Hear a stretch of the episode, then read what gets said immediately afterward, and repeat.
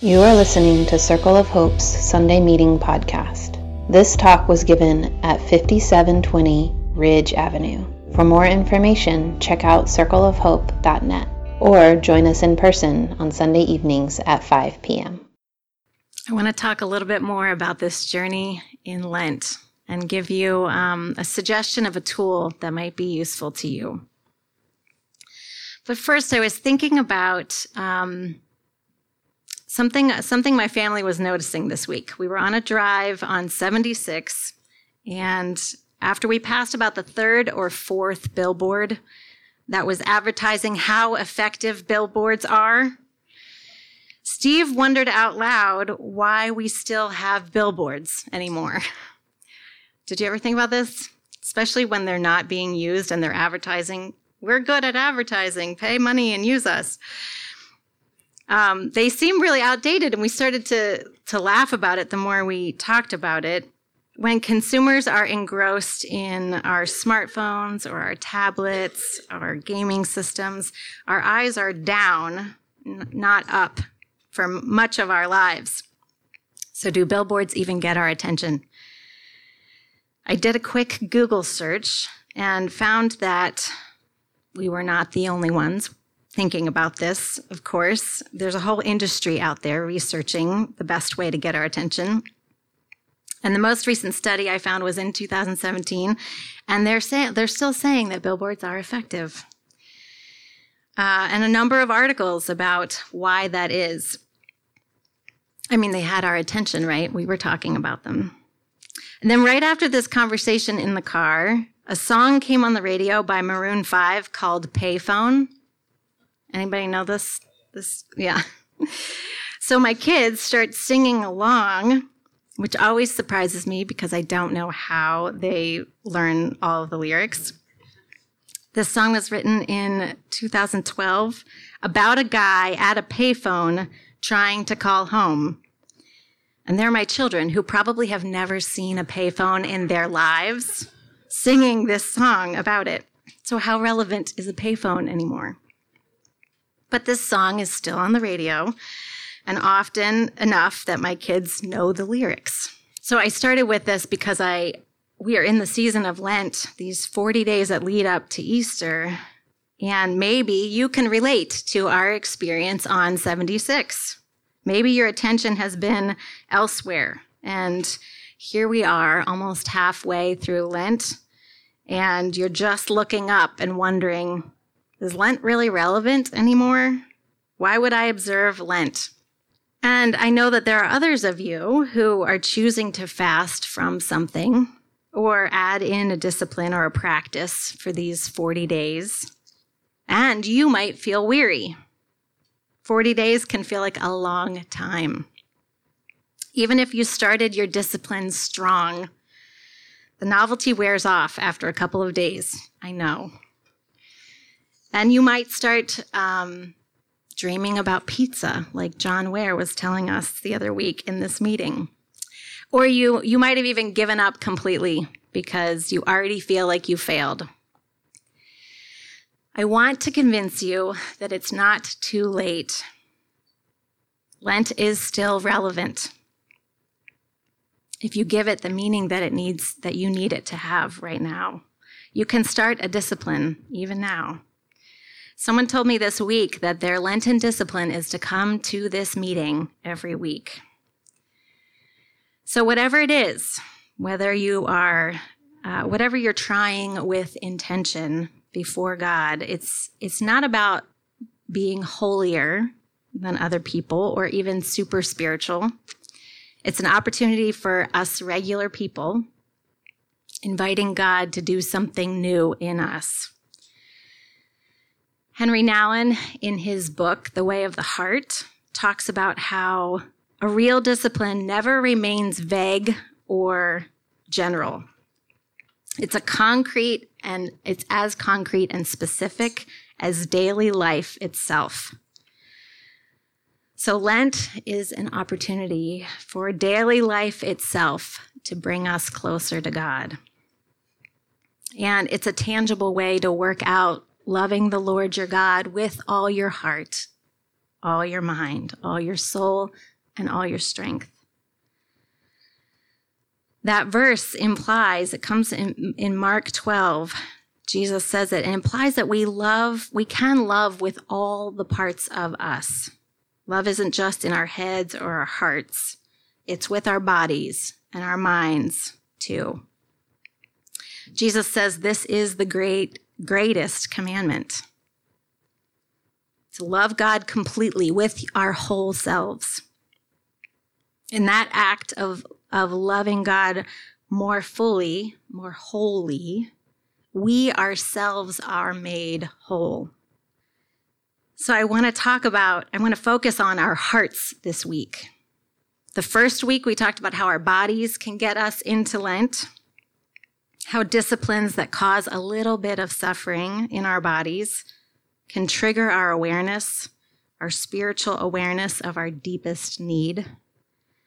And then last week, Gwen got us thinking about how the act of forgiveness, the discipline of forgiveness, works out in our minds. Knowing something about the neurobiology of forgiveness actually helps us with how to practice forgiveness. And today I want to talk about our hearts. In their book, A Discerning Heart, Wilkie and Noreen Au say that to know something by heart is to experience it, is an experience of wholeness. The term heart is a traditional image for a way of perceiving, feeling, loving that engages a total person. To St. Augustine, the word signifies our whole interior and spiritual life. And it includes our minds and will and knowledge and love. So I recognize that our minds, hearts, souls, and bodies are not, are all connected. They're not just like separate functioning entities. We are created as whole, integrated beings. And Lent is an opportunity for us to get back to some of that. Because I think that our lives and our ways of relating can have a way of disintegrating us, fragmenting us from parts of our own selves, even, much less from God. We lose heart. Our hearts condemn us. At times we feel cold hearted, overwhelmed by heartache and heartbreak. We get worn out or taken advantage of when we wear, wear our hearts on our sleeve, or our hearts bleed for others, or our hearts go out to someone. Part of survival sometimes can feel like it means just keeping what matters close to our heart so that the world and all of its evil doesn't make us sick at heart. We love so many things, too many things, or maybe nothing at all. So, how do we love God with our whole heart? Lent can help us with that. Like Jesus, we're going into a, a desert of sorts for 40 days.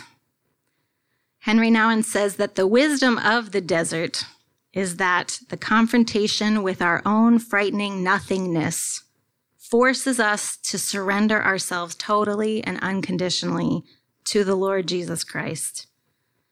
It usually involves getting rid of something, of some scaffolding, the friends or the habits, the noise that builds up around us to the point that we don't even know our own hearts. We're left naked and vulnerable in the desert, seeing ourselves. And we want to run to distractions. The invitation of Lent is to go with Jesus into our own desert and face what tempts us. Face the reality of how distracted we can be and turn our hearts again and again to the presence of God until we know and trust and love more fully.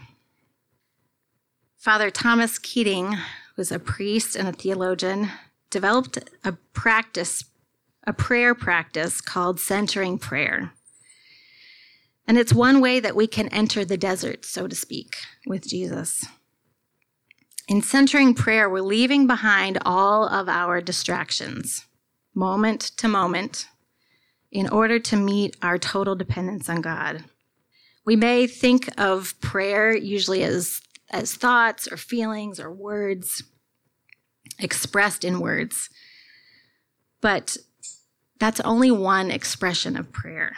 In the Christian tradition of contemplative prayer, it's, it's an opening of your heart and your mind, our whole beings, to God, beyond our words and our thoughts and our feelings. Centering prayer is this method of prayer through silence. To begin, you choose a sacred word as a symbol of your consent to God's action and presence within you. And you sit in silence. When you find yourself engaged in thoughts and images and feelings and reflections, you return gently using that word Repeat it as often as you need to. This practice may sound easy, but it's a lot harder than it seems. You realize how many thoughts that you have at every moment when you're trying to just let them pass without following them or getting caught up in them. There's an image that has helped me um, in this kind of prayer of a boat that's passing overhead while you remain still in the deep water. It's like your thoughts are those boats just floating on the surface, passing by, while you remain down in the water. Whenever you find yourself swimming back up to the surface and hanging onto the boat, you let it go and allow it to pass on. This practice doesn't replace other kinds of prayer, but it, it does put a new perspective and meaning on other ways of praying. It is both a relationship with God and a discipline to develop a relationship with God. It's about communion with God that changes us over time as we let our hearts be reordered and reintegrated and realigned in God's presence. Centering prayer allows us to get to that deep place of love and belonging that our hearts long for. It's not limited to the felt presence of God, but it is a deepening of faith in God's abiding presence, whether we feel it all the time or not. It's a place that remains untouched by the conflicts that we face. So as we let our whole hearts be enveloped in God's love there, the rest of our lives can flow out of that center without getting caught up and drug away or ruffled by the things that move along the surface. My experience with this practice um, has illuminated how quickly I can go to condemning myself. I might be quick to think that I fail when I can't seem to get, get beneath the surface hardly at all before I'm drawn back up. And I'm reminded that this practice of returning is what matters. There's a reordering of my heart every time. On a small scale, that's, that's what Lent is about going away and returning, repentance and renewal. It's okay to struggle in prayer and in Lent. It's okay to find your heart wandering. We're working on developing the spiritual awareness that we need to be made new. The Spirit of God is renewing our hearts and our minds in Christ Jesus, and we keep trying to work that out. Every year, we set aside this season for that. There's a story of a man in John chapter 3 who comes to Jesus at night because he doesn't have it all worked out and he's looking for help. On the surface, Nicodemus seems to be a very capable religious leader who follows all the religious practices and rules. But he sees in Jesus that there's more to this life with God beyond what he understands so far. He comes to Jesus at night to ask his questions in secret. Jesus tells him he must be born from above. It's this mysterious answer. He's talking about a new way of being in the Spirit Jesus knows that Nicodemus is sensing something beyond his ordinary awareness and religious training. And he doesn't want to just go through the motions anymore, even though he's embarrassed about not having all the answers. I think Nicodemus is getting into his spiritual awareness and even divine awareness that this connection with God is more powerful and all consuming and bigger than his rituals and rules and religiosity. Nicodemus wanted to feel it. But he struggled with Jesus' teaching to him because it wasn't the concrete rules he understood about how the world works. He took Jesus' response about being born again literally, and it just didn't make sense. So, what Jesus did is he pointed him to this deeper spiritual awareness of what the Spirit of God is doing. And that's where the most famous verse comes from. For God so loved the world that he gave his one and only Son, that whoever believes in him shall not perish but have eternal life. For God did not send his Son into the world to condemn the world, but to save the world through him. Jesus was leading Nicodemus to salvation through himself, a new life, being born from above and fueled by the Spirit. The invitation of centering prayer is to follow your curiosity about that deeper spiritual awareness and to let yourself come to Jesus in the quiet, dark night and be opened and changed by the mysterious reality that the Spirit of God lives in you. Out of that deep place of belonging and communion and connection with God, our lives can flow. We can and will face experiences and thoughts that try to pull our hearts and minds in all directions. But the grounding of a deep life with God in prayer, where we can experience the fullness of God's love for us, enables us to love God with all of our hearts. So let's keep practicing. Let me pray for us. Jesus, when our, our rules and our training and our religiosity don't work for us anymore, we come to you. Show us, show us the way to a deeper life in God through your Spirit. Give us strength to practice, encouragement through one another, and courage to keep trying when our hearts condemn us. Because your love is greater than our hearts. In Jesus' name, amen.